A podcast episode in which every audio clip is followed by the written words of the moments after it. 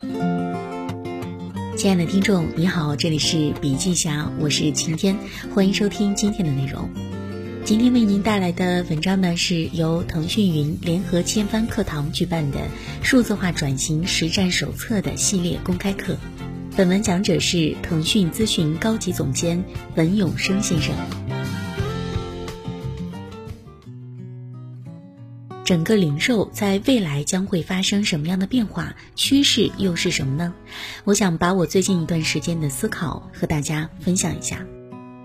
大家都知道，零售三要素一直是人、货、场，但是随着时代的发展，这三要素也发生了变迁。过去，也就是一三年以前，人是被动消费的，比如说海飞丝、飘柔向电视媒体和平面媒体投放广告。我们受到广告的教育，就会喜欢这些产品，这叫广告带路。被动消费与货也有关系，因为可以选择的余地非常有限。早些年呢，在深圳开的第一家麦当劳店，人们排着长队吃汉堡，因为市场上可选的东西是有限的，所以我们是被动接受的过程。除了人是被动消费的，货也是有限供应的。因为市场的供应比较稀缺，再加上我们国家在一九四九年以后经历了长时间的动荡，直到改革开放以后，整个国家的供应能力、生产能力还都处于初级阶段。本身市场上供应不足，再加上对外贸易刚刚起步，所以整个供应是比较有限的。从商品获取的角度来讲，我们还处在比较初级的阶段。另外呢，我们的基础设施像交通干线、铁路运输、航空海运，一直都是比较低效的。就拿物流来讲，我们的物流成本占 GDP 的比重基本上是西方国家的两倍。因为我们的通路成本比较高，所以货架上的商品价格也是比较高的。那其次呢，线上线下都是固定场所，从最早的百货到后来的超市、便利店等等，都是固定的线下场所。线上也是一样，无论是天猫还是京东，我们都需要到相关的网站才能购买。那么未来的形态改变了，未来是货找人。一三年是一个非常重要的分水岭。因为在一三年底，工信部发布了四 G 牌照，四 G 是带动中国消费转型的一个重要分水岭，因为它解决了随时随地上网的问题，这才有了后面的全渠道。首先，人是主动消费、热衷传播的，消费者本身是有主动性的，比如说一个商品好或不好，我都会把我的声音传播出去。过去呢，个人传播渠道还是有限的，而移动互联网的出现，使得我们能够更好地表达自己的感受。我们可以主动选择想要的商品，也可以主动传播我们认为好或者是不好的商品。尤其是八零后、九零后和九五后，他们对于主动消费、热衷传播表现得更加明显。那么货呢，是更在意相关性和体验。随着中国的改革开放，我们的制造业工艺能力大大提升，市场从供不应求转变成供过于求。八零后、九零后、九五后慢慢成为人的主力，他们更加希望表达自己的需求，更加希望自己所消费的产品和服务跟自己有更多的相关性，而且呢，他们也更在意你传播的内容跟他自己有什么关系。只有具有相关性，他们才会更加感兴趣。像过去那些简单粗暴的广告，他们是不会有感觉的。最后呢，消费也会变得场景化，所见即所得。因为有了移动互联网、移动智能终端，线上跟线下的界限越来越模糊，消费更加场景化，消费者更加追求的是所见即所得。这个背后呢，还有另外一个重要的驱动因素，就是计算技术的发展。计算技术包括算力技术和数据分析技术，他们在提升着我们的效率。这也是电商平台跟传统零售一个最大的不同。电商平台的数据能力非常强，这种强大使它一方面能够连接上亿的消费者，另外一方面呢，能够连接千万、百万级的商家。那么，在这个有移动通讯技术、计算技术推动的时代，未来的零售业跟现在的零售业有什么不同呢？首先，过去是经营货品，零售业从一八八零年在美国开始有百货商场，到后来有超市、有专卖店、便利店，再到后来有电商。它发展到了二十一世纪初，整个商业模式还是围绕着赚差价。用公式来表示，就是毛利等于零售价减进货价。那么这种商业模式靠什么来驱动呢？首先是位置和商品。位置是最重要的因素，因为位置的好坏代表着流量质量的好坏。流量进来以后，想要实现转化，就要看商品的品质、价格、丰富度三方面是否符合消费者的需求。其次是运营效率。因为我们的模式是用零售价减去进货价以赚差价，差价越小，越证明这个企业的竞争力是弱的。想要提升竞争力，要靠什么呢？第一个就是要靠规模带来的议价能力，第二个是供应链能力。但是自从一三年之后，随着移动互联网和计算技术的发展，零售行业发生了很大的改变。未来呢，我判断这种零售企业是按照下面这个公式来经营它的商业模式：企业长期价值等于顾客终身价值减去运营成本。这个公式跟上面的公式看起来好像没有什么差别，但是其实差别还是比较大的。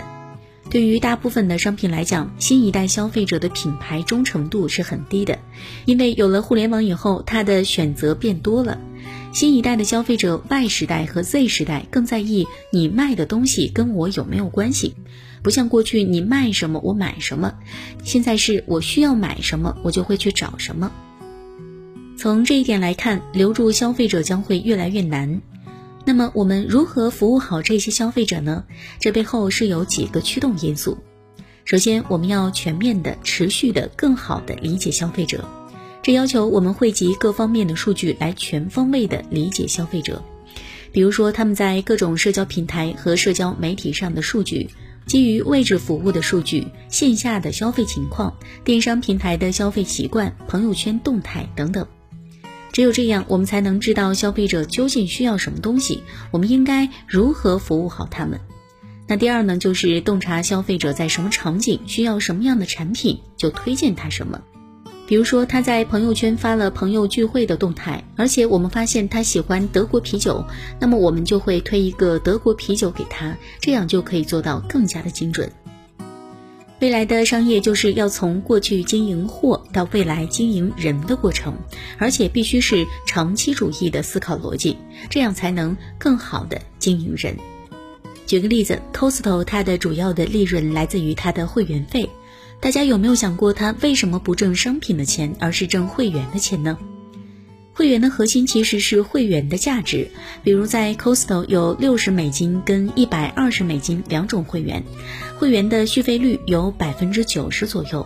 它有八九千万的会员，每年也有百分之三十到四十的个人会员升级到家庭会员。人们为什么愿意成为 Costco 的会员呢？因为他们觉得。Costco 这个平台上得到了很多自己想要的东西，无论是商品还是服务，这真的是完全不一样的商业模式。Costco 完全围绕着顾客的需求在走，这与过去的卖货逻辑完全不一样。那么，这样的未来，零售企业应该如何做呢？我设计了一个名为 Deers 的模型，D E E R S，代表零售企业未来要具备的五个能力。第一呢是数字化，工业时代最重要的资源是石油，而数据就是互联网时代的石油。如果你在数据方面没有具备相当强的能力，你就会被淘汰掉。这次疫情导致很多线下门店没有生意，但是他们可以在网上利用直播来卖货。另外呢，数字化是新时代的基础设施。未来十年，如果你在数字化方面没有具备相当的能力，基本上就退出了新一代在消费领域的竞争。那么接下来第一个意义呢，是顾客积极参与互动。与人沟通是我们一直以来都有的需求，而我们人类区别于其他哺乳动物的一个非常重要的能力，就是语言能力。在语言方面形成文字的过程当中，语言背后的载体经过了很多变化，从最初的东方甲骨文、西方羊皮，到后来的纸和印刷术的出现，再到后来的互联网以及现在的移动智能终端。这种渴望互动的需求一直存在，但是移动互联网之前，人的这种渴望没有地方释放，移动互联网的出现解决了这个问题。